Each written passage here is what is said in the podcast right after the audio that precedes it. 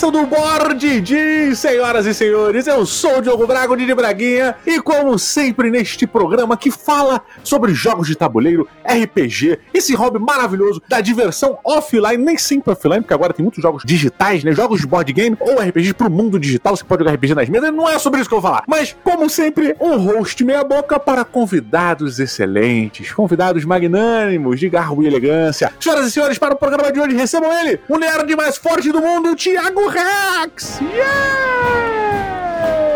Ah, eu ainda tô com vergonha ali da abertura. Eu também tô, cara. Por isso eu vou evitar a câmera. Mas eu, eu gostei da introdução. Jogos, né? E musculação. Pois é, porra. Eu vou dizer que eu, eu, sou um cara que eu jogo muito com a minha saúde. Você joga. Peraí, você gamifica a sua saúde, tipo isso? É, é. Assim, nos jogos você tem os pininhos que andam, né? Sim. No meu caso são ampolinhas. Depois dessa, a gente vai rapidinho pros recados e já volta. Valeu.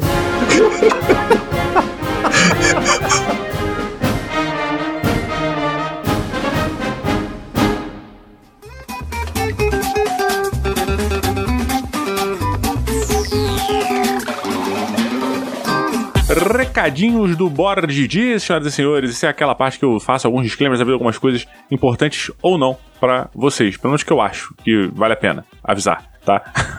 Primeiro de tudo, lembrar que o Board D, esse podcast, é um podcast que é mensal com vontade de ser quinzenal ou semanal, tá? Ele sai uma vez por mês, de 30 em 30 dias, mais ou menos, né? Às vezes, né? 30 e pouco, às vezes 20 e pouco, né? mas é uma vez por mês que ele sai. Quem sabe um dia eu consigo, a gente consegue botar essa periodicidade maior. Eu adoraria se você também achar que seria legal. Deixa aí lá nas redes sociais, avisa nos comentários e tal, é, direitinho. Importante dizer também que esse podcast tem um Instagram, é o arroba BoardD underline. Então siga lá, eu tô sempre falando de board game, tô botando vários conteúdos, faço pequenos reviews de jogos rapidinhos lá no Didicas, faço, tô sempre botando as minhas jogatinas, falando sobre algumas, algumas coisas interessantes do mundo dos board games. Interessante é muito relativo, né? Pode ser interessante para mim não é interessante para vocês. Então eu falo sobre coisas que eu acho interessante comentar, tá? Então siga lá, arroba underline ou underscore, como você preferir. Somado a isso também, saiba que eu faço live streams, eu faço lives todos os dias, já tem, estamos indo aí para os dois anos, um ano e meio, de lives diárias, de segunda a sexta-feira, lá na twitch.tv barra Braguinha, e é muito frequente eu jogar board game. Óbvio que nesse momento de pandemia, jogar board games virtuais, né, Tabletop Simulator, Tabletopia ou Tabletopia, como você preferir, entre outras plataformas é, virtuais. Tô sempre mostrando alguns jogos de tabuleiro que eu tô jogando, algumas coisas que eu descobri, algum, falando de mecânica, falando do universo dos board games e do RPG. Inclusive tem partidas de RPG que rolam lá. A gente acabou uma, uma campanha maneiríssima de chamado de Cthulhu Pulp, né? Um suplemento que saiu, inclusive, episódio aqui no Board também. Tá rolando a partida de RPG com os extravagantes, exatamente o grupinho do PicPay aqui do Board D. Tá rolando uma partida, né? De Dungeons and Dragons usando a mesa virtual de RPG, uma das mais incríveis, que é a Talespire, que é uma mesa virtual que parece um jogo, cara. Ela é uma mesa de miniatura onde você meio que crafta o que você quiser de maneira 3D. Então você coloca as miniaturas, as miniaturas elas interagem com o ambiente de certa maneira. Tem animação, animação que eu digo assim, se você constrói uma casa onde os miniaturas jogadores vão entrar, você bota uma tocha na frente da casa, a tocha ela ilumina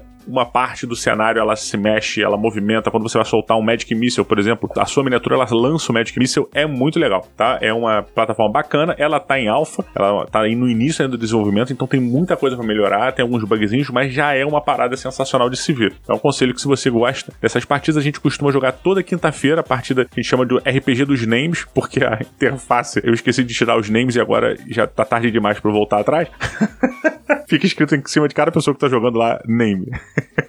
e fora isso, eu tô sempre jogando board game. Eu tento sempre abrir a live falando de alguma coisa relativa a board game RPG ou jogando algum board game. É, às vezes no board game Arena, às vezes no Tabletop Simulator e tal, dependendo. Se for um board game mais pesado, acabo tirando a live inteira para jogar, como foi o dia do Cosmos, onde a gente jogou o board game Cosmos da Dijon Jogos, que é um excelente board game. E às terças-feiras, senhoras e senhores, temos também o nosso Gloomhaven semanal. Toda terça-feira a gente joga o Gloomhaven digital. O Gloomhaven que vai receber uma atualização agora que vai liberar a campanha, né? A campanha do Gloomhaven digital vai ser a mesma campanha do board game físico. Então é uma excelente alternativa para quem aí não pode comprar, não vai conseguir comprar, não planeja comprar o board game físico, pegar o virtual e se aventurar aí pelos mundos de Gloomhaven. Muito bacana. Lá na terça-feira sou eu, André Feijão e o Google Bee. A ideia é que toda semana tem um convidado diferente, alguma pessoa que venha jogar com a gente para ser o quarto mercenário da nossa guilda de mercenários de Gloomhaven. Tá? Então toda terça-feira perto das 20 horas tô lá jogando Gloomhaven. E fora isso, jogando outros jogos AAA que não tem necessariamente a ver com board game RPG, mas tô lá toda, toda semana, todos os dias, às vezes de 7 horas da noite, às vezes 19, às vezes 20, às vezes 18. É sempre mais à noite. E tem dias que eu faço de tarde também, faço menos à noite. Mas aí varia, aí você fica lá, segue lá, não deixa de seguir para você ficar por dentro de tudo que tá acontecendo na live, tá bom? Dito isso, queridos amigos, esses são os recadinhos de hoje. É papo rápido, coisa simples, coisa fugaz, veloz e que pode não fazer nenhuma diferença na sua vida. Diferente do episódio que você vai ouvir agora, que ficou muito engraçado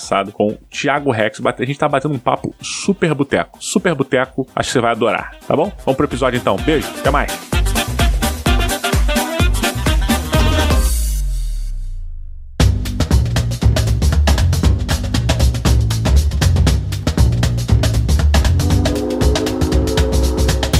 Começando aqui o bloco principal, ainda não recuperado. o Rex citou aí. Porra, eu automaticamente imaginei um jogo de tabuleiro sobre a administração de ampolas. de ampolas de medicamento, pô. De medicamento aí, né? Imagina assim: o seu cavalo está dodói? Como abordar esses assuntos no Jockey Club? O nome do jogo é Get Bigger. Bigger, faster, stronger, né? Puta, perfeito, cara. E o maluco imitando o Schwaza, né, na frente.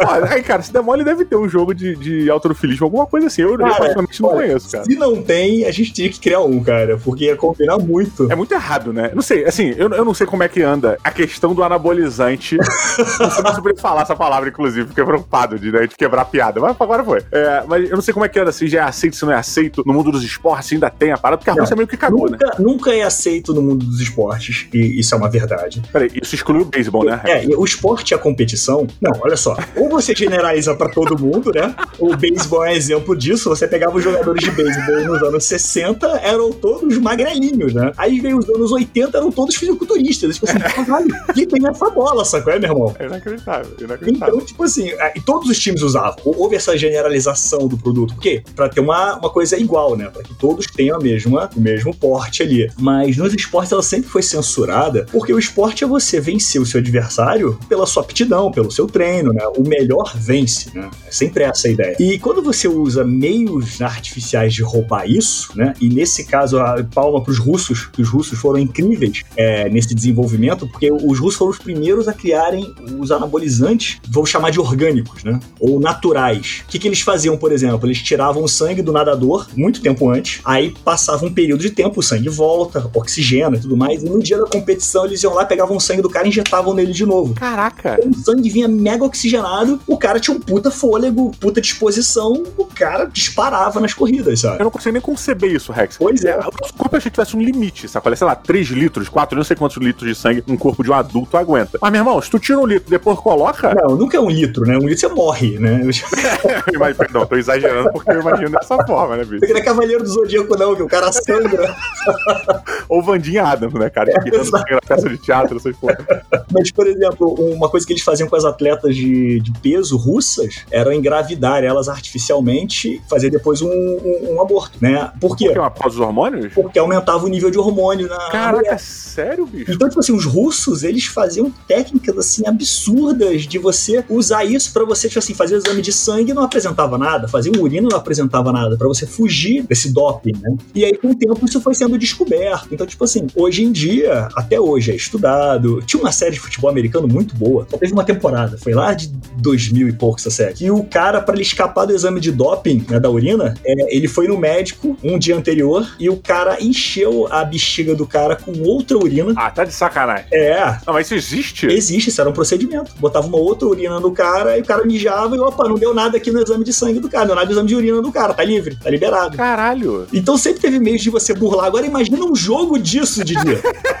Caraca, cara. É um jogo muito, muito errado, né? Seu tipo... rim não aguentou. Volte cinco casas para o hospital. Aí, na moral, eu vou dar, dar pilha na galera que eu conheço de designer de games pra gente fazer um jogo chamado Get Bigger. E aí você vai ser. Sem sacanagem, a gente vai vender lá fora essa porra e vai lançar na Rússia. Assim, escolha o seu país. You are Russian. You in the game. Se você escolher a Rússia, ganha automático. Olha só, pensa comigo aqui. Um jogo, pegando alguns países, aí você vai ganhando medalhinhas ao longo do jogo, ganha quem tem o maior número de medalhas, entendeu? E quem consegue sobreviver ao jogo, entendeu? Quer dizer, You are Russian, você já começa com cinco pontos de... De, de furtividade, talvez, né? De esquema. De esquema. Deve ser Olympic Wise, né? Você tem Olympic Wise. Olympic Wise. Como lá a parada. Ó, cara, isso dá. Eu conheço a galera que vai topar, é tô falando sério. Eu vou pilhar, não pra esse ano, mas é que não pra esse semestre agora. Vamos passar agosto, eu vou botar isso pra fazer, cara. Vamos ver Caraca, vai ser sensacional, cara. Imagina. Vamos ver se vai. Get Bigger é um jogo maneiro, que dá tem um jogo de tabuleiro chamado Get Beaten, que você tem que fugir de tubarão. Ah. E, porra, então assim, Get Bigger, acho que dá. E aí faz isso, é um jogo de gestão, você tem que é, gerenciar a sua comitiva olímpica e os seus atletas, né? Você é o... Cara, maneiro.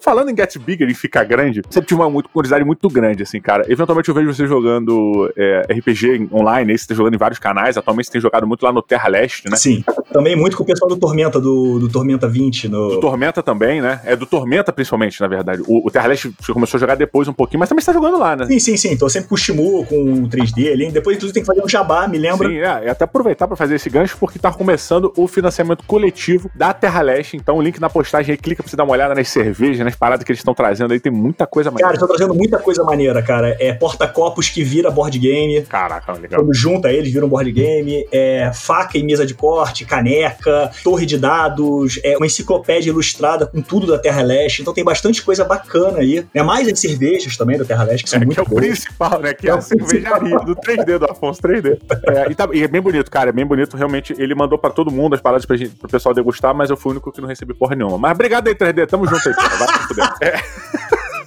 Tô brincando, eu que não deu, eu não dei a porra do endereço pra esquecer. É, mas ó, e aí vem meu pai perguntou: eu normalmente vejo você e eu associo, já falei isso num outro episódio, acho que com teu irmão, cara, que eu associo você e o Eduardo Spor meio com o Caramon e o Hassling. Não que o, que o Eduardo Spor tenha o porte de Hassling, né? Porque seria o Hassling dos anos 90 da Marvel, se fosse, né? ah, é. Amigo, nos anos 90, até o professor Xavier era sarado, amigo. Caralho, tinha coxa definida, cara. Sinto que ele não mexia uma revista que fisioterapia, maluco. O cara todo sarado, trincado, rasga. Eu falei, gente do céu, o que, que aconteceu nesse GNX, cara? Que, que... Cara, é, é bizarro. E, e, eu sempre associei isso porque o Dudu, ele foi pra parada do escritor, né, da filosofia, parada. Não que você não leia, não tô indo por essa parada. Não, não leio, não. Vai se fuder, todos os caras que mais lê, cara. Tem um colecionador de gibis, os gibis voraz, tem uma enciclopédia de gibi. O cara que lê pra caralho, nem mete essa. Porque você é o bárbaro mais culto que eu conheço, cara. E, mas eu sempre vi essa pegada. O Dudu, ele caía pra uma pegada mais intelectual e você sempre ia pro autorofilismo, musculação, maromba, o caralho. E quando eu vejo você nas partidas de RPG, você assume esse manto. Isso, isso é, uma, é uma parada de. É uma identificação, é uma preferência pelo estilo de jogo, é o quê? É, na verdade, é uma facilidade.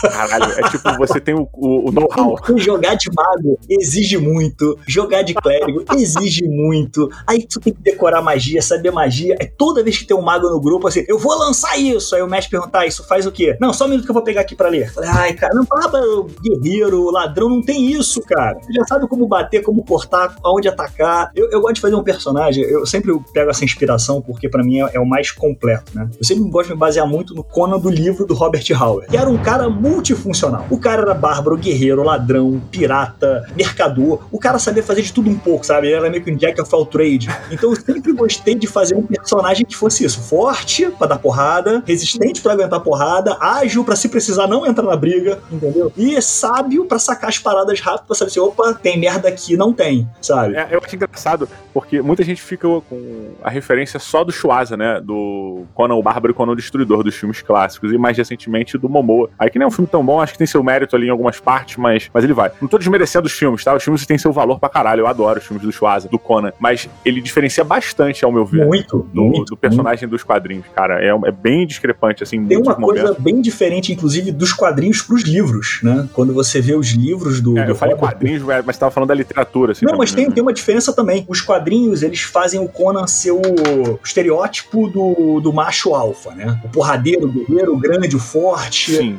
comedor, aquela porra. Isso. É. O livro também tem isso. Mas o livro, ele enfoca um lado do, do, do Conan que não mostra. O Conan, ele, tem- ele é sarcástico. Ele ri o tempo inteiro. Ele tem um senso de humor meio de- debochado. Ele é mulherengo, é. Ele é beberrão. Foi, inclusive, um dos- uma das coisas que levou o Conan a fazer muito mais sucesso que o Cool, o, o Conquistador, né? Porque eles são praticamente o mesmo personagem. A diferença é que o Cool era um cara que ele era. Ele tinha uma rainha e a, e a ideologia dele era ser um rei acima de tudo. O Conan não. O Conan era um cara assim, ah, cara, cada dia é um dia. Hoje eu tenho dinheiro, amanhã eu não tenho. Cara, isso me leva a um questionamento, Rex, muito importante, cara. Quando você vai presentear alguém, você prefere dar o Conan ou dar o cu?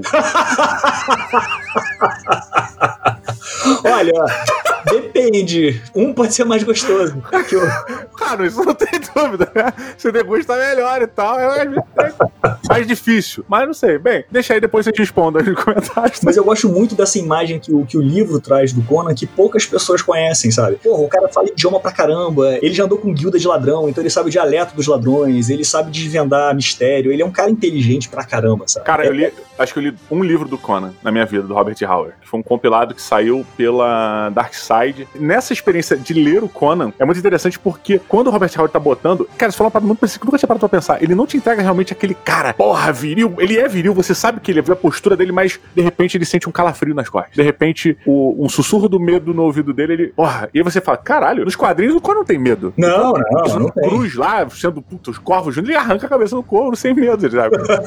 É muito bacana essa comparação. Por isso que eu recomendo muito as pessoas lerem os livros, cara. São contos curtos, tem sete, oito páginas, um, um conto mais ou menos, uns um pouco mais. Mas tem uma coletânea de contos bem interessantes do personagem que vale a pena você ver esse outro lado do personagem, que é alguma coisa que eu sinto falta quando eu vejo nos quadrinhos. Adoro os quadrinhos, mas você lê os quadrinhos, o Conan é sempre aquela figura foda, sabe? E nos livros ele não, ele tem um recuo, ele tem um certo medo, ele tem uma certa. Pô, acho que o primeiro conto que eu li, eu até me assustei no conto, né? Eu acho que é a, a Princesa do Gelo, que é uma que ele tá nas montanhas, aí ele vê uma mulher muito bonita, e aí ele. Cara, você lê a história, parece que o Conan tá indo só pra violentar a mulher. Mas você entende por que depois. Porque ela seduz a pessoa de uma forma para que o cara perca o raciocínio e se entregue ao impulso, porque assim ela faz com que o cara vá até uma armadilha onde dois gigantes aguardam pra pegar o cara na porrada. Eu acho que essa, essa história, esse conto, foi adaptado pra quadrinho, que foi lançado recentemente Foi, numa coletânea da Savage, da, da Savage, não sei. Sim, é ônibus, é ônibus Conan, eu tenho, eu comprei. Cara, é, a, a- cara, eu peguei essa parada, ela veio enrolada em couro, mano. Eu fiquei, eu, caraca, isso é muito couro, bizarro. Maneiríssimo.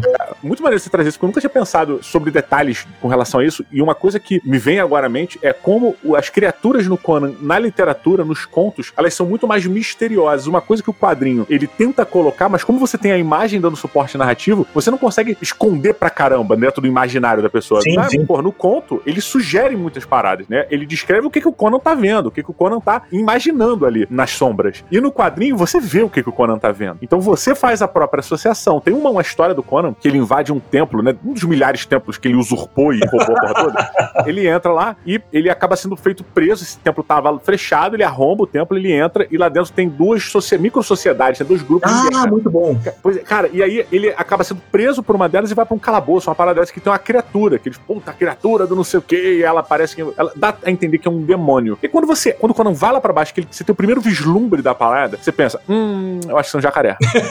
Sabe qual é? E, cara, ao mesmo tempo, você tem um conto do, do Conan que ele, ele é feito prisioneiro e ele é pego no deserto, ele é levado para ele é feito prisioneiro, ele tá pra morrer, ele tá na merda, ele não tem nada pra pra se virar, ele consegue meio que é, sair, ele tá numa jaula e na, numa jaula próxima tem uma criatura que você não faz ideia do que é. Então o Conan descreve pra você, no imaginário do Conan, que porra é aquela. E quando você imagina, tu imagina um troll, um orc, uma porra colossal, sabe? Um pé grande, uma parada muito bizarra. E aí, depois que a história acaba, que o Conan resolve a situação, que eu não vou dizer como é que resolve, mas que a coisa se acaba, era um gorila. É. Saca? E, puta, e, e caralho, maneiro. É, porque apesar de tudo, ele ainda é um cara novo, né? Ele é um cara novo pro mundo. Então, ele é um viajante. Então, assim, muitas coisas pra ele são, tipo assim, absurdas. Mas quando você vê depois no, no fantasia, assim, é um jacaré, é um macaco gigante, é um gorila, né? É, são coisas, assim, aceitas, né? Isso é muito bacana. Pois é, minha, minha pergunta vai. Vai, vamos Isso não é uma entrevista, mas tá parecendo com uma entrevista, mas não é, porra, foda-se. É uma cor. mas não, mas, mas é que eu, eu fico sempre com Thiago Rex por Thiago Rex. Se defina com uma palavra, se defina com um dado. De D4 a D100, se defina. É, Crypto.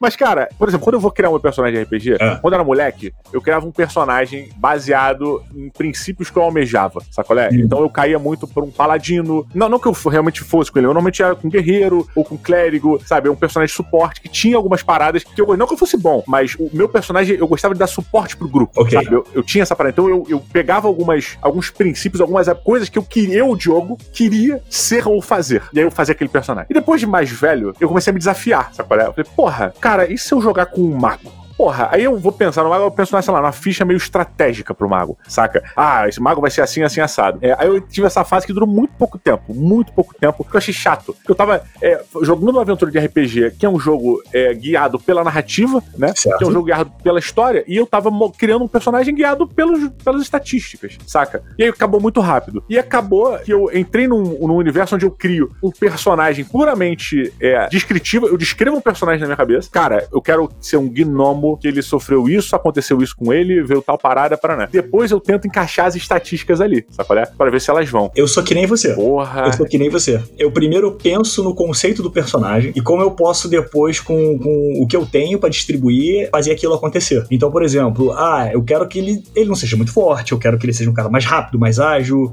é, porra, mas eu quero que ele seja, porra, mais inteligente do que, do que sábio e eu quero que ele seja carismático pra caralho. Então eu vou focar exatamente depois desses atributos, entendeu? Porque eu quero passar aquilo, entendeu? É, Então, nesse ponto, eu sou que nem você. Eu primeiro penso em como é que vai ser o personagem pra depois pensar onde eu vou jogar os atributos. Assim, eu acho que isso funciona muito melhor do que o Power Player, que é o cara, vou botar tudo em força, tudo em constituição, é, como meu máximo de AC vai ser esse, então não adianta ter destreza alta. Aí eu vou assim, cara, no final das contas você cria só um hack and slash. Não, eu gosto Pode de criar um que vai chegar e vai assim, porra, cara, ele vai se dar bem aqui por causa disso. É aqui que ele se dá bem nisso, entendeu? Cara, isso me, isso me incomodava muito antigamente, assim. Quando eu tinha um grupo de RPG desde pequeno, que era o grupo que eu mais joguei, assim. Na verdade, tinha alguns grupos, mas o grupo que eu mais joguei foi o grupo do prédio, da galera do prédio. É que a gente jogava todo final de semana, né? Até quase 18, ou 18 ou mais até a gente jogava. E, cara, lá, foda-se as estatísticas do teu personagem, sabe qual é? O, o- porra, não é porque você tem agilidade baixa que você não vai tentar pular do abismo. Foda-se. Vamos lá. O que importa é a coragem alta. Se a tua coragem é alta.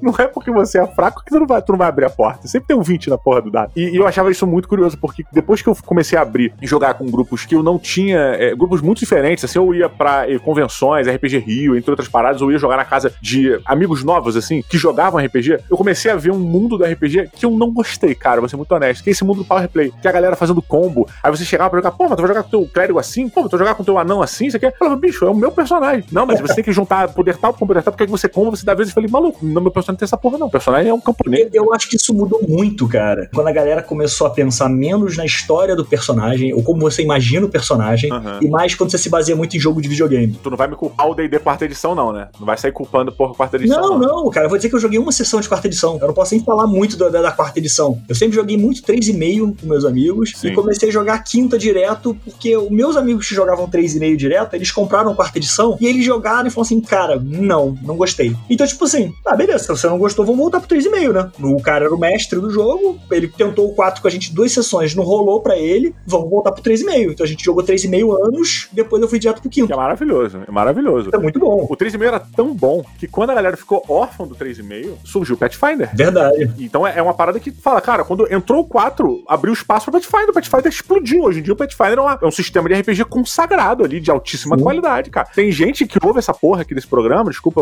a crítica ao programa, apesar de ser meu, é, mas tem gente que ouve aqui que já não joga mais D&D, só joga Pathfinder, cara. Então, eu joguei o Pathfinder, é, gosto, gosto muito. Eu acho que ele valoriza coisas que o 3,5 não valorizava. Por exemplo, você pega o Fighter do. Uma coisa que eu sempre fiquei indignado, assim, com, com o 3,5, né? Você é um guerreiro nível 20. Meu irmão, tu chegou no nível 20 batendo muito, enfrentando muita coisa Caraca, pesada. parabéns, É. parabéns. Parabéns, tu apanhou muito pra chegar aqui. Só que teu save de will é muito baixo. Aí tu vê uma criatura foda e tu se caga de medo e vai embora. Meu irmão, tu tem 20 níveis nas costas, porra. Tu não larga tua espada e sai correndo. Porra, Rex, vai na moral. Eu fiquei. Eu, de ouvir você falar isso, eu tremi. Eu falei, porra, não, pode crer. O guerreirão fodão, ele vai sucumbir pra um teste de Will, cara. Entendeu? E aí, por exemplo, o Pathfinder ele fez isso. O guerreiro, à medida que ele vai subindo de nível, ele ganha um bônus no saving de Will contra medo. Porque ele é um cara que Maneiro. já tem tanta coisa que, à medida que ele vai ficando mais velho, mais poderoso, porra, ele vai ver um dragão vermelho, ele pode até dar uma tremida na base, mas ele não vai largar a espada e sair correndo. Não, o que você tá falando faz todo sentido no lore, né? Porque a evolução do guerreiro, a experiência dele, dá a, a segurança da parada, né? Exato. Porra, maneiro. A mesma coisa outra coisa que o Fighter tem no, 3, no, no Pathfinder que eu gosto muito, né? Que eles chamam até de 3.75, né? Popularmente falando. Por exemplo, o guerreiro com o tempo, ele tira a penalidade de usar uma armadura pesada. Isso vai diminuindo. Ah, é? É, então, por exemplo, à medida que você vai ganhando nível, você aprende não só a bater melhor com um estilo de arma, né? Você ganha um bônus de mais um com estilos de armas, tipo assim, armas longas, armas de impacto, é, armas de uma mão, armas de duas mãos. Você escolhe um desses e vai evoluindo, né? Então, você, quando você chega no nível 20, você não é só um guerreiro que bate pra caralho. Com aquele tipo de arma, você bate mais ainda. Caraca. E a tua armadura te dá, você sabe usar todas as vantagens e desvantagens de estar usando uma armadura. Então ele torna o guerreiro mais propício a ser um porradeiro, Tá. sabe? E também faz sentido dentro da evolução, né? É, faz, então o Pathfinder corrigiu umas coisinhas assim que eu achava extremamente necessária no, no Guerreiro, por exemplo, no Bárbaro, no Ladrão. É, foram classes que eles, tipo assim, cara, tá bom, mas tá faltando isso aqui. E isso complementou muito bem. Agora, a minha opinião do 3,5 ou 375 pro 5 é que o 3.3,5 375 eram muito mais hero, apresentam um RPG medieval, né, de fantasia muito mais heróico. Porra, tem combos que eu sei fazer, cara, com, com bárbaro, ou com guerreiro, ou com cavaleiro, que eu consigo dar 150 de dano numa porradas agora. Peraí, qual nível é isso? Cara, nível 10, nível 12. Caraca! É, por exemplo, se você pega um cavaleiro, bota ele com charge, trample, arma, foco em lança, especialização em lança, o cara quatro, cara, num charge seu, você dá até vezes 5 de dano, cara. cara vezes 100 de dano numa porrada. Caraca, Então, maluco. Tu tira, e se tu for paladino, então, tu ainda bota um Smite Evil no meio, caralho, brother, tu atravessa um dragão com uma porra de um golpe só. Nossa. Então, assim, tem combinações que você faz que tornam o jogo muito mais heróico. E o Olha, em que compensação, Rex, no Tagmar, a gente, tem- a gente teve uma aventura que um amigo nosso, ele foi surpreendido numa estrada, tava andando pela estrada numa carroça, Vamos comer o cu dele! não era bem isso, mas ele, de- ele tava andando na carroça e aí desceu um dragão jovem, um dragão de fogo jovem, desceu pra, pra arregaçar o, Imagina um dragão jovem. Nossa, cara, você é tão cringe. o Elask dessa Vai, Leleque. Olha essa carroça aí. E aí o, dragão jovem desceu pra arregaçar, ele tomou um susto e ele arremessou o gato que tava no colo dele. e o gato era um gato de combate. Ah, não, cara. O gato deu uma agarrada, tirou 20 20 e no, no Tagmar, 20 20 matava. Mentira. Cara, tem umas lendas do RPG.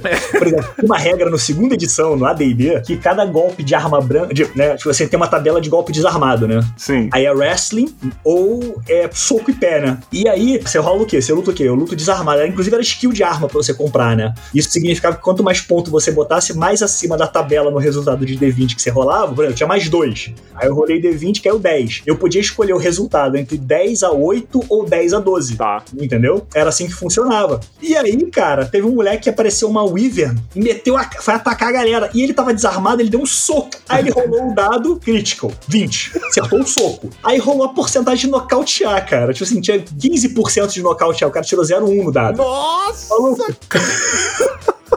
Então veio o Wyvern, ele pá! Aí o pum. Cara, se isso fosse filmado, ia pro TikTok, pro Nine Gagger, né? Aquele vídeo que o cara toma um susto reais dando um soco. Pessoas morrem. tipo aquele trote que tinha, que um cara saía da lata do lixo. Puta, eu tava Aí pensando o cara na reação dá um soco na hora. Tava pensando Pum! Eu tava pensando nisso, pode crer. Esse, esse, esse GIF, esse meme é maravilhoso, cara. Esse meme é maravilhoso. Então, cara, tem umas lendas assim do, do RPG que são incríveis. E, cara, eu lembro que isso aconteceu num jogo de um amigo de um amigo meu e todo mundo ficou assim, porra, aí o personagem dele foi lá e fez isso, isso. e- Então, cara, lendas que surgiam na galera que jogava RPG, sabe? Aham. Cara, ó, eu nunca fui. Eu joguei DD, eu joguei o primeiro DD, eu tive a caixa preta da Grow e um livro vermelhinho por dentro e tal, que lançou, joguei o primeiro. Joguei ADD, joguei o 3.0, 3.5 5, tem inclusive até, aqui, até hoje aqui. Joguei o 4 e joguei o 5. Mas o D&D nunca foi o sistema mais jogado por mim. Nunca foi. Nunca? Por, nunca, nunca foi. Nenhum, tipo assim, ah, esse ano eu joguei muito mais D&D. Nunca teve um ano que eu joguei mais D&D do que qualquer outra parada. Eu joguei, pra ser uma noção, é, eu joguei mais de desafio... Não, desafio dos bandeirantes é um absurdo também, falar que eu joguei Porra, mais maravilhoso o desafio dos bandeirantes, cara. é legal, mas eu não posso falar que eu joguei mais desafios de bandeirantes do que D&D, que aí é caô. Mas, tipo assim, eu joguei muito mais GURPS que D&D. Joguei... Mar nem se conta, assim. Eu joguei muito mais... Eu joguei muito mais GURPS Supers do que D&D. Joguei muito mais GURPS Império Romano, cara. que- Então, eu nunca gostei do sistema de GURPS, porque, tipo assim, a- aquela compra de pontos nunca dava pra você fazer uma ficha legal. Mas Às vezes, entendeu? É Tá, olha só, eu acho que existe uma culpa também. É isso até que eu queria te perguntar. Porque eu vejo uma certa culpa do DD, eu não tô falando mal, mas sim, é uma responsabilidade do DD ali, em ele focar na- nesse combo, ele focar no personagem, no super personagem, né? No herói, né? Porque no GURPS, quando você vai jogar, você pode escolher o nível do seu personagem. O nível que eu digo assim, o seu personagem vai ser um humano padrão, é um pouquinho melhor do que um humano padrão, porra, então 100 pontos. Ele vai ser um humano padrão igual um outro qualquer, 75 Ah, sim, pontos. sim. Então você começa a ficha criando esse tipo de coisa. E no D&D, cara, o bagulho ele você sempre foi um super personagem. Não, não, porque tinha o fator sorte. Ah, não, tá, sim é. tá? Porque, tipo assim, na- a segunda edição não tinha essa coisa de. Assim, a segunda edição ele apresentava duas maneiras de você criar o personagem, né? Ou rolando dados, ou começando com pontos de atributos já específicos que você distribuía na ficha. E esses pontos específicos, o mais alto era 15, entendeu? Não, mas você podia fazer uma redução ali, botar algumas acréscimos, Não, né? tinha dois pra um. Mas é tipo assim, não vale a pena. Porque, tipo assim, você vai tirar da onde? Da inteligência. Então da inteligência 2, assim, uma ameba, entendeu? Mas vai ter força 18. Então, tipo Quem assim, cara? Quem não quer um personagem de inteligência assim? Então, o que acontece foi o seguinte: é, no caso aí, o, o que acontece com, o- com os personagens da, da segunda edição? Você tinha que rolar ou 3D12, 12 vezes, ou 4D6, perdão, 3D6 12 vezes, ou 4D6 e tirar o menor. Então você podia cair um 18, ou podia cair um 3. Acontecia. Então era muita a sorte ali, né? Pra, pra você rolar o personagem. Então nem sempre. E tinha personagem. Mestre que era filha da puta ainda. Ele faz o seguinte: ó. Você vai rolar os quatro dados, vai tirar o menor. Se cair um, pode repetir um dado de um, mas tem que ser de acordo com cada atributo. Então o primeiro vai ser pra força, aí você rola. O segundo vai ser pra destreza. Então, meu amigo, quando caiu força 15, eu, opa! Destreza 12, ei, né? E aí quando eu precisava de um de sabedoria, eu não conseguia. E caiu 17 de carisma. Eu era o bardo mais forte do mundo, maluco. Porque eu falei, vou fazer um paladino. Não, não. Tá faltando um ponto aqui. Não dá pra ser paladino, não. Caraca, tinha Mas você tira dois pra um, não. É o que caiu no dado. Eu falei, tá bom. Ah, e foi isso. aí que surgiu o Belardo. O Belardo? Conte pra galera sobre. Fale sobre Belardo. Belardo era o belo bardo, entendeu? O Belardo, ele queria ser paladino, mas ele não pôde. Então, ele tinha uma destreza, ele tinha uma força, tinha todos os atributos bons. E carisma 18, né? Só que como ele não tinha um de sabedoria, ele não foi aceito na academia de paladinos. Então, ele jogava o jogo inteiro dizendo que ele era um paladino, Olha, ele fingia. mas ele era um bardo. Caraca! Caraca, cara. É, o o Rex, eu, eu devo, eu devo me redimir, me redimir, não, pedir desculpa aqui na real, porque eu acho que eu, que eu acusei o DD meio que de maneira errada, porque eu acho que também eu posso adereçar muito aos mestres que mestraram pra mim, né? Normalmente, quando eu ia pra uma mesa de DD nova, uma mesa de DD com uma pessoa nova, a galera era super combada, era foco em. Era vamos matar pra ganhar, pra ganhar XP e o caralho. E poucas pessoas descreviam a ação. Poucas pessoas chegavam e falavam, ah, pô, eu peguei meu, girei meu machado no alto, desci assim, vindo de cima pra baixo, tentando cortar o peito dele, pegou de leve na armadura e eu acabei errando. Sabe? Poucas mestres faziam isso. E o DD estimulava a parada ser muito rápida. Porque a galera queria upar, queria upar, botar nível, competição de jogador, pô, eu dou mais dano que você. né? Lógico que tem que ter isso, porque a gente é moleque idiota, né? É, e fica fazendo essa. essa ah, eu sou mais forte, né? Mas o DD tinha muito isso, e eu acho que é por causa dos mestres. E eu tô falando isso porque o primeiro DD que eu joguei, que foi o DD da, da Grow, que a Grow trouxe pra cá, é, meu irmão, o mago, se ele espirrasse três vezes no jogo, ele tava morto. Ah, sim, sim. Porra, o mago era. um- um- assim, era um D4. O mago era um personagem frágil, amigo. Era frágil até não poder mais. O máximo que você conseguia ter de hit point, eu acho que o mago era 6 no nível 1. Nível 1, pô, mas É. sei- era, era um D4 dar o, o HP Na base. segunda edição, o bônus alto da Constituição, que era só a partir do 16, Caraca. 14 dava 2, 15 dava Cara, como é que tu lembra disso? 3, Engraçado. aí um dava 4 e outro, 3 outro dava 4. Então com 18, você tinha mais 4 hit points. Tá. Tá? Com 18 de Constituição. Só que esse bônus extra de Constituição só valia se você fosse fighter. Qualquer outra classe só entrava até mais 2 de hit points. point. Ah, por isso mais 6, né? Por isso que ele Entendeu? ficava 6 no máximo. Então, exato. Então, tipo assim, então o Fighter podia começar nível 1 com 14 HP. O, lad... o Mago, não adianta ele botar construção pra caralho, porque só entrava 2. Então o máximo de 2 era 14. Não, ele não ia conseguir meter um 18, mais de um 18. Então ele ia botar 18 em- em outra parada. Por ele ia isso que a galera fazia muito uma coisa que era difícil de fazer, mas valia muito a pena, que era Dual Class. Ah, nunca gostei, cara. Porra, era bom, Porra, cara. Tu acha, cara? Sabe por que era bom? Ah. Você evoluía com um certo nível com o personagem. Mano, Fighter ladrão. Você chegava até o 5 de Fighter, aí tu tinha um bom hit point, né? Na segunda edição. E depois você pegava de ladrão. Quando você pegava skill de ladrão, você ganhava. Você ganhava os skills de arma do ladrão e os skills de não arma do ladrão. Ei, Mas olha só, você tá dando um exemplo que eu não gosto. Não, mas eu, eu queria fazer um Fighter ladrão, entendeu? Eu sei, não, mas olha só, você, a primeira coisa que você descreveu pra mim foi, olha como o personagem era fodão. Porque, tipo, você junta, a galera quando juntava o Dual Class, eles queriam pegar o melhor de cada classe pra ser mais porradeiro, pra ser mais eficaz. Não é problema nenhum, tudo bem, cara, todo mundo tem direito de fazer o que quiser. Mas eu falava, tá, por que, que o seu clérigo quer ser um ladrão? Eu fico, tipo, qual o lore desse personagem? Qual Ah, é não, não, isso não, cara? isso não, isso não. Mas, Mas, por exemplo, eu queria que meu guerreiro fosse um, um pirata. Então eu queria que ele soubesse lutar. E aí, quando um determinado ponto, ele ia começar a andar com os ladrões e ele ia começar a ganhar nível de ladrão. Então era um pouco do background do personagem. Aí, aí, aí Nunca era uma coisa solta. Nunca era uma coisa solta, entendeu? Ó, vou dar exemplo de um personagem que eu sempre quis fazer do All Class. Nunca fiz porque eu não, não, sou, não gosto, como eu já falei. Mas eu tenho muita vontade. Que é um clérigo bardo, que é o Padre Martelo Rossi. e ele tem lance da cantoria e ele é clérigo, tá ligado? Então é, puta, é fantástico, cara. É, é- é que nem o, o- o bárbaro chamado Assis com seu machado, né? Cara, é, pra mim são as únicas opções de um personagem multiclass. Ah, criei outro sobre canto exagerando aqui. Não, Ele poderia começar como bardo, né? Que é mais fácil, e depois encontrou a religião e aí se tornou um homem di- divino. Entendeu? Pode ser, é uma, é uma forma. Na construção do meu personagem, a minha opção seria, ele vira um clérigo. E aí ele percebe que o povo, ele se envolve muito mais com a música. E aí ele pega o alaúde, começa a aprender alaúde lá. Aí, ah, alaúde não pode, alaúde não pode. Aí, ficava, aí ele vai e cria uma revolução interna no mosteiro que ele é, saca? E aí ele cria essa revolução, que é um movimento interno ali dentre os clérigos, que ele consegue provar pro templo dele, pro pessoal, pro, pro superior, que através da música ele consegue catequizar, ele consegue chamar mais pessoas pra seguir a- aquele deus. E aí ele comprova isso num evento em praça pública. E puta, a galera enlouquece, tem show, tá, tá, tá, tá, tá, tá, dedinho pra lá, dedinho pra cá, e o caraca é incrível. Só que eu nunca fiz, nunca virou. nunca virou. Caraca, eu, eu juro que eu quero fazer esse jogo acontecer só pra ver você jogando. De, de- de padre Martelo Rossi. Tu sabe que também tem, tem outro padre, né? Que é, que é o padre Fighter, né? Que é o padre Fábio de Melo, né? Pô, aí, pois é. Mas ó, o padre Martelo Rossi, ele poderia também ter um viés guerreirão na parada, porque ele era jiu-jiteiro também. tá? É, Entendeu? lutador físico. E, e- e voltou com tudo agora, padre Marcelo Rossi. Né? A revolução é a terceira classe que é bárbara.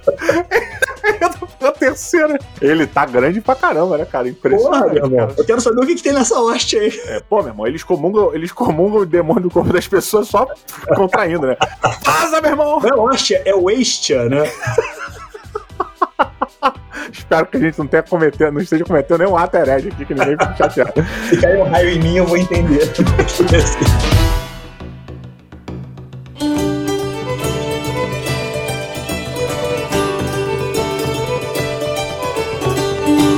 Aí eu falei que o D&D, ele no começo o mago era muito mortal, né? Tinha essa parada do mago ser, porra, muito... Qualquer parada pra ele, ele morria, era, e quase todos os personagens no começo eram muito fatais. Qualquer parada você morria. As aventuras de primeiro nível do D&D eram muito agressivas pro primeiro nível, claro. Pro mago era outra parada, porra, né? Era o Hassling total. Mas no Tagmar, que é o meu, meu ninho de amor, a gente teve uma aventura muito engraçada, cara. Tem um camarada nosso que ele passou, ele fez uma evolução, ele tava, se não me engano, no terceiro nível. Eu não lembro qual é o nível certo, que ele abriu uma escola nova de poderes. E aí, maluco, ele pegou todos os poderes de necromancer que ele queria.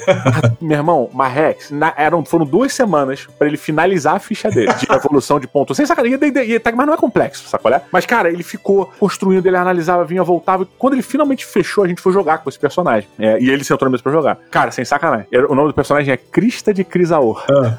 Ele entrou na cidade, um cachorro latiu pra ele. Ele deu uma cajadada no cachorro pra afastar. O cachorro pulou nele e tirou 20 e 20. Matou o personagem instantaneamente. Instantâneo, cara. Instantâneo. Duas semanas. Cara, ele chorou, cara. E na moral, sempre quando os meus amigos choravam por um motivo idiota, eu zoava. E naquele dia, eu sentia dor, cara. Eu percebi que eu não era um psicopata, porque, porque eu tive empatia naquela hora, tá ligado?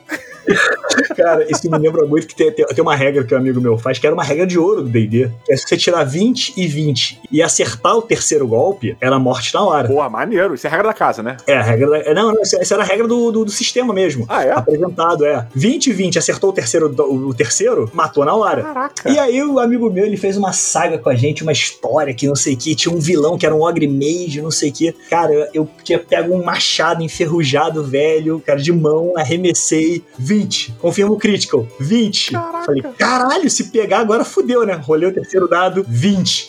Porra, Mai, Mai, aí a gente vê essa tua bunda nascida pra lua na hora de rolar dado, né? Cara, na hora, maluco, todo mundo olhou pra mim. O mestre falou assim: ah, é. Aí eu falei assim: você sabe que eu matei, né? Não importa. maluco, o, acabou. Eu peguei aquele machadinho de mão enferrujada e fiquei sendo minha arma sagrada, sabe? Porra, ele podia dar um espírito de alguma coisa pra transformar. A partir daquele momento ele ganhava um poder, um machado. Dá um mais um, só um mais um. Caraca, meu irmão, foi, foi, foi, assim, a gente, caralho, brother, seis meses pra matar esse filho da puta. Aí tu vai entrando em dois jogos e mata o chefão final. eu, cara, cara, isso, é, isso eu acho muito maneiro porque esse tipo de, de coisa que acontece num combate, ele cria uma história por si só. Os dados contam a história. Sim, sim, né? sim. Não é só o dado define o cara, mas o dado ele é um contador de história. E é, essa narrativa emergente que sai dali, que transborda dos dados, puta, faz coisas que a gente nem imaginaria acontecer. Não, não, de jeito nenhum, cara. Sim, quantas vezes a gente teve uma puta sorte num jogo e você conseguiu talvez evitar uma, um mega combate ou uma situação mega bizarra porque você tirou um 20 no dado. Porra, total, total, total. Assim, uma é, surpresa que o mestre estava tentando pregar em você e tudo bem. Meu irmão, meu irmão, meu irmão mestra muito quinta edição, né? O 5E. E aí a gente tava jogando, não sei o que, ele fez uma aventura, se passava dentro de um calabouço. Acabou que o grupo se dispersou. Cara, foi bizarro essa porra. O grupo se dispersou, eram cinco jogando. O grupo se dispersou no calabouço. Então o meu irmão começou a fazer, né? Quem ficou junto com quem foi separado, né? Uhum. E foi mestrando assim ali na mesa com todo mundo. Cara, afinal das contas é só eu sobreviver. Porra. É, todo o grupo se fudeu, morreu todo mundo. E o que aconteceu comigo foi, tive uma cena que tinha uma, uma mulher que ela tava segurando uma chave, né? Deitada num sarcófago. Falei uhum. assim, caralho, meu irmão. Falei assim, porra. E eu era bárbaro, cara, mas eu tinha um, um, é, é, três barra abrir dois de ladrão. Tá, tá. Entendeu? Conan. É total. Aí o que eu fiz? Assim, eu tinha aquela coisa do pegar objetos, né? Eu falei assim, é, eu furti, o, o Tiffin, né, de pegar ali. Não, mas você, você tinha uma cleptomania, você tinha uma parada por roubar, ou você tinha Não, não, não. Eu tinha aquela habilidade de mãos leves do ladrão. O pickpocket que chama, né? Pickpocket, exato. Isso. Falei, cara, Dudu, eu não quero eu não quero cair na porrada com esse bicho, sabe? É, é muito suspeito. Uma mulher muito bonita segurando uma chave, meu irmão. Isso, é, isso é merda com certeza. Eu quero só tirar a chave. Cara, rolei o dado, caiu 20, falou. Acabou pro velho. Aí meu irmão falou assim, cara, você. Aí eu fui de Jones, eu puxei a chave e botei um palitinho. e, e fui embora.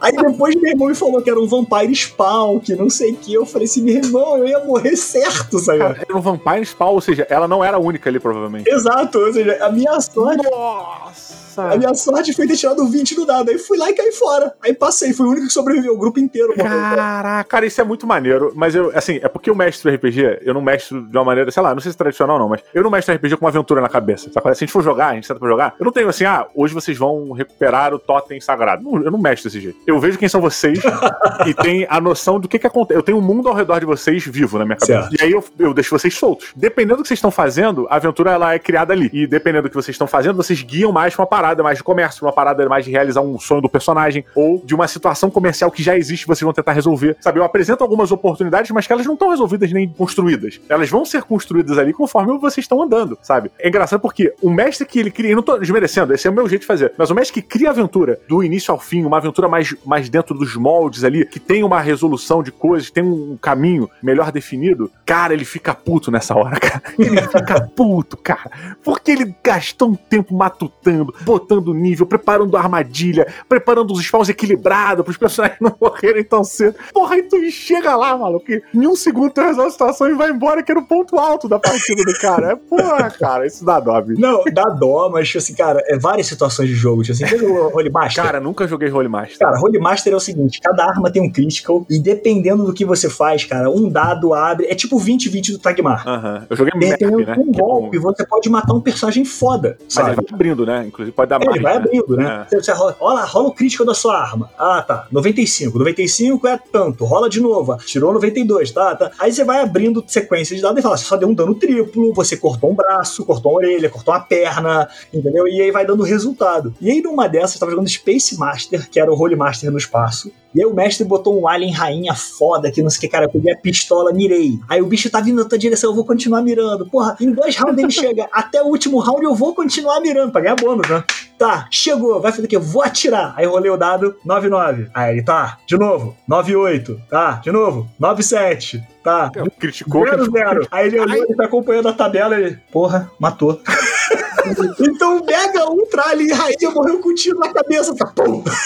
Caraca. Hoje em dia tu consegue jogar um Holy Master ou tu acha muito engessado? Jamais. É mesmo, cara? Jamais. Eu, eu, eu prezo o seguinte, cara. Eu acho que o jogo ele tem que ser rápido, dinâmico, objetivo e principalmente não pode ser cansativo. Então o 5E, ele pegou o 3,5 e encurtou bastante. Ele fez regras pra você deixar um jogo mais rápido pra todo mundo, mais dinâmico pra todo mundo. Criou reaction, criou bônus de ataque, criou uma coisa única, né? Aí criou os bônus ali. Então, tipo assim, é uma crítica até que eu tenho ao quinto E, porque o, o, o quinto E, ele é um jogo feito pra grupo. Se você faz um jogo com duas pessoas, essas duas pessoas vão se fuder e vão morrer, Tá. entendeu? Eu nunca joguei 5E com duas pessoas. É, o 5E é feito pra você enfrentar criaturas em grupo, quatro pelo menos, Tá. sabe? É, todas as criaturas dão dois ataques, você só dá dois ataques no quinto nível, se você for guerreiro, entendeu? Então tem umas vantagens ali e desvantagens que o jogo ele não é feito pra galera jogar em grupo pequeno, é feito é um grupo de, um jogo de pare. Tá. Um- é um jogo que um grupo grande consegue enfrentar um desafio, mas é um jogo rápido, entendeu? Acertou, acertou, errou, errou, é, van- não tem mais aquela de somar bônus, ah, tem mais tanto disso, mais tanto daquilo, não, não, é vantagem ou desvantagem, entendeu?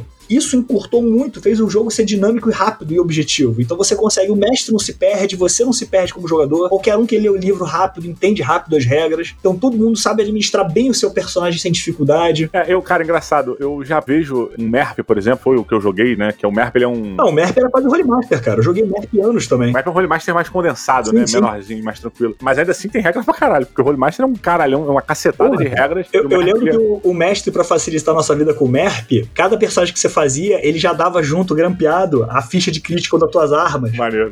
Pra quando tu for rolar um ataque, tu já fica lá rápido, rápido, vai. Tu tem 10 segundos pra me dar o resultado do teu combate, senão tu perdeu o ataque. Aham. Então a gente fica lá, Maneiro. caralho, vai porra! Ah, matei! Cara, mas olha só, eu, eu entendo a tua crítica com relação à, à burocracia do, do Holy Master, concordo com ela, mas ao mesmo tempo eu gosto muito quando a regra do jogo ela limita a sua diversão. Limitar não no sentido dela você se divertir menos, mas ela cria parâmetros ali, né? Ela, ela cria os boundaries pra você poder tentar forçar ou não o jogo ali dentro. Porque me incomoda às vezes o cara rola um dado, aí ele acerta, acerta lá a criatura que ele tentou bater. Aí o mestre vira pra ele e fala assim: descreve a sua ação. Aí o cara vai e descreve uma puta ação foda. Mas o cara tirou na bucha, cara. O cara tirou a C do monstro certinho, cara. Sacolé? Não pode ser. Pra mim, ô, ô, ô, tu tirou certinho, tu quase errou, mano. Tu só não errou porque o cara chegou pra frente, sacolé? Porra, eu, isso me deixa puto quando, porque o player, é, eu acho que normalmente o jogador ele tenta puxar um pouco a sardinha pro lado dele. Claro. Sempre. Sempre. Então eu gosto quando o dado ele define muita coisa, sabe? Ele, ele, ele vai agregando esses valores. Então, essas tabelas. A tabela do Tagmar eu achava maravilhosa. É, a tabela do Tagmar, do Marvel, né? Marvel ou DC, não tô lembrando. Acho que é Marvel era muito bom. Acho que era o Marvel Super Heroes que era baseada na tabela do Tagmar. Uma parada dessa, não tenho certeza agora, me foge da memória. Mas eu, eu gosto dessas algumas resoluções, o dado fazia a definição completa. E eu sempre gostei muito do combate, dessa descrição plástica do combate em si. Durante, porra, boa parte da minha infância, o combate ele foi o centro do RPG. Ele foi. Eu, eu jogava RPG para fazer combates homéricos, né? Para fazer as paradas maneiras e tal. Quando eu cresci, quando eu fui crescendo e evoluindo no RPG, eu fui. Eu gostava do combate, gostava do conflito, mas eu tinha as outras partes ali. Gostava do street, da de fazer a parada de subterfúgio, fazer infiltração, porra, fazer uma parada mais politicagem, tentar convencer e tal. Pô, tá muito legal. A gente amadurece, né, cara? Pois é, a gente amadurece e a gente melhora como jogador e vai descobrindo essas novas, novas paradas que a gente pode fazer também. E, cara, mas eu ficava sempre chateado por causa disso, porque as descrições nunca eram ao pé, ao nível do que um bom dado, uma boa tabela podia te entregar. Ah, sim. Que era maravilhoso você ser surpreendido por uma descrição irada, sabe? Eu gostava muito do, do Marvel Super Heroes quando você rolava assim a vermelho, né? Na tabela, que você dava um puta golpe. É. Aí tava assim, you slam. Tipo assim, você arremessou ele a não sei quantos quad... a, a, sei lá, quantos quilômetros. Então tu deu uma Caraca. porrada, maluco, que o cara voou, atravessou o prédio, bem, bem, bem, bem, bem, Ah, sumiu. Maneiro. Ele já dava meio que uma pronto pra você se empolgar e a partir Porra. daqui o mestre falava o que acontecia. Maneiríssimo, cara. Esse pra mim é o grande lance. Você era surpreendido por um acontecimento que o dado te falava. E aí você tinha que lidar com aquilo, o mestre também. Porra, essa parada do. do, do- que é, porra, a- o Tagmar, como eu já disse, cópia dessa tabela de, de resolução do Tagmar é cópia do Marvel. É, e ele dava essas paradas também. Você tirava um dano, um dano amarelo, você acertava um, um dano amarelo, cara, você tirava um crítico, e depois jogava um, tirava um amarelo, um, um vermelho, um laranja, ele dizia o que acontecia, dependendo do tipo da tua arma. Se for uma arma de corte, pô, tu cortou o braço do cara inutilizado por uma semana. Caraca, maluco, uma semana. Se fosse contigo, então, para sofrer um crítico, meu amigo, era uma dor de cabeça, porque eu só fui conhecer a Rex, ressuscitar, depois de muito tempo no RPG. Sem sacanagem, cara. Eu nunca tive um personagem ressuscitado por um outro personagem. Sempre era um mestre que trazia um dragão, alguma parada assim, ele trazia de volta à vida. Como um, um mago ou um clérigo ressuscitando um outro player, nunca, nunca vi isso acontecer quando era mais novo, assim, até os 13, talvez. Nunca. Era morreu, acabou. Sabe qual é? Ah, mas era uma magia também de nível alto, né? Pois é, pois é. Tem uma magia que era uma versão barata disso, que era o, o, o Resurrect, não era o, Res, era, era, o- era o Resurrect, é. Que tinha o, um que você revivia o cara, morto, e tinha uma, era Reincarnate, perdão. Reincarnate. Reencarnar. E o Reencarnar é o seguinte, numa área próxima, aquele personagem volta seguindo uma tabela. Então o cara era humano, rolava magia, aí rolava o dado e podia cair qualquer coisa, maluco. Entendeu? Caraca, Se fosse maneiro. humano, não era você de volta, era você em outro corpo. Pet Cemetery, quase, né? Total, cara. Então, tipo assim, o cara voltava assim, Boogie voltava Nossa. Centauro, o cara podia voltar Caraca. qualquer porra, Goblin. Tanto é que teve uma vez que o cara fez essa magia no grupo, aí ele voltou em forma de Goblin. Aí ele veio na floresta, cara, o Goblin! Porra, caralho! Eu falei, não, eu vi um Goblin. Porra, né, será que a galera topava quando cai uma parada como essa? Assim, galera, ah, não, não quero jogar, não tinha alguém dando chilique, não. Ah, não, você nunca queria perder teu personagem, né, cara? cara, cara, a gente se apegava muito, né? E até porque você depois com o Wish podia voltar, dependendo se tivesse a oportunidade de achar um Wish no, caminho, você podia, não, quero voltar à minha forma Ah, antiga. porra, o Wish funcionava contigo? Cara, eu nunca fiz um Wish. Olha, cara, depende. meu favor. Eu, eu nunca conheci mestre muito filha da puta, cara. Tinha um amigo meu Uhum. mestrando que ele no meio do jogo, o cara falou assim: Eu quero uma espada mais cinco. Aí cara, você ganhou seis espadas.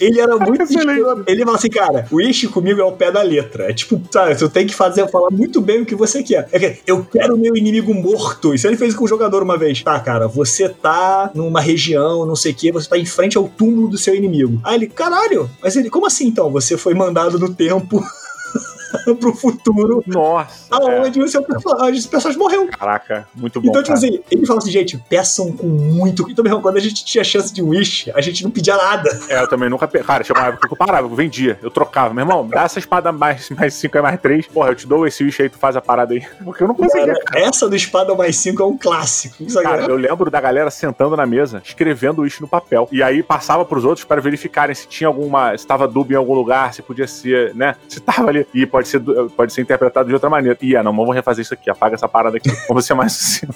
Caralho, cara. Era, era muito aterrorizante, cara. Eu, o eu wish tinha que preferi- ser muito bem feito, cara. Esse, esse amigo meu, como mestre, ele era muito filho da puta, cara. Ô, ô, Rex, em algum momento, eu sei que online, você jogando online, é diferente de você jogando presencial. Com certeza. Total, né? Eu, inclusive, é, um belo dia a gente entra nesse mérito aqui pra gente discutir sobre as diferenças de uma partida de RPG online pra uma partida física. Pra mim, online é um simular de uma partida de RPG. Não é uma partida Entendi. Onde, streamando, né? Entendi, Eu não acho que seja aquela entrega, aquela coisa que você se apega. É outro ritmo. Bem, mas que seja. Mas algum dia a gente vai te ver jogando online com um mago ou com um monge. Não, mas monge pode ser Porra, forte. monge eu joguei muito, cara. É, eu, eu me arrependi de falar. O monge eu gostava de jogar. Eu já joguei com psionico, eu adorava jogar com psionico. Ah, nunca peguei Psionic. Psionico já, a segunda edição tinha psionico, Dark Sun tinha psionico, eu, eu gostava muito de psionico, cara. 3,5 teve psionico. O que que tu nunca jogou? Fala assim, cara, isso aqui, puta. Cara, eu já joguei de mago, não foi ruim, entendeu? Mas, assim, a única vez que eu joguei de mago foi porque uma vez saiu uma reportagem na Dragão Brasil explicando as funcionalidades, as funcionalidades de diversos spells, como você podia usar ele em diversas situações. E aí eu gostei disso. Tem Lard, por exemplo, só faz o cara crescer, mas tu manda em um objeto, aquele objeto explode, Caraca, entendeu? maneiro. Então tinha uns detalhes assim de que, ah, porra, beleza, combinação de spell, porra, gostei. Aí eu fiz um mago uma vez que deu certo. Cara,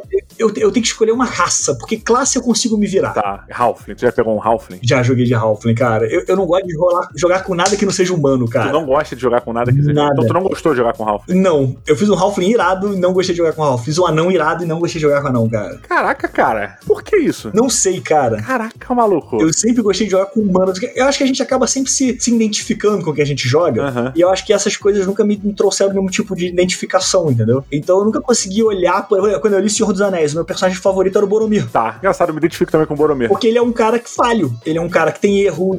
E no final final ele se redime. Eu fico com isso, muito. Entendeu? Então eu curti muito mais o Boromir do que o Aragorn. Porque o Ah, Aragorn é o, total. é o perfeitão. Entendeu? O Boromir não, ele tem erro, ele tem falhas, ele, ele, ele falha com os hobbits, depois ele vai lá e se redime e mata 300 orcs sozinhos. Nossa, essa cena é maravilhosa. É, eu não, tô no lendo, é eu tô lendo as duas torres de novo. E, cara, eu- as duas torres começam, né, com o Legolas, o Gimli e o Aragorn chegando e vendo o corpo do Boromir ali. E aí eles combatendo aquele papo, que é no primeiro filme, né, mas eles come, isso começa no, no- as duas torres. Nossa, cara, e a descrição deles, do que eles veem ali... Isso. Putz, E no livro fala que, tipo assim, eles botaram o corpo do Boromir num barco e as armas de todos os orcs que ele matou, entendeu? É animal. E, e- e faltava arma pra colocar no barco, porque o cara era foda, mano.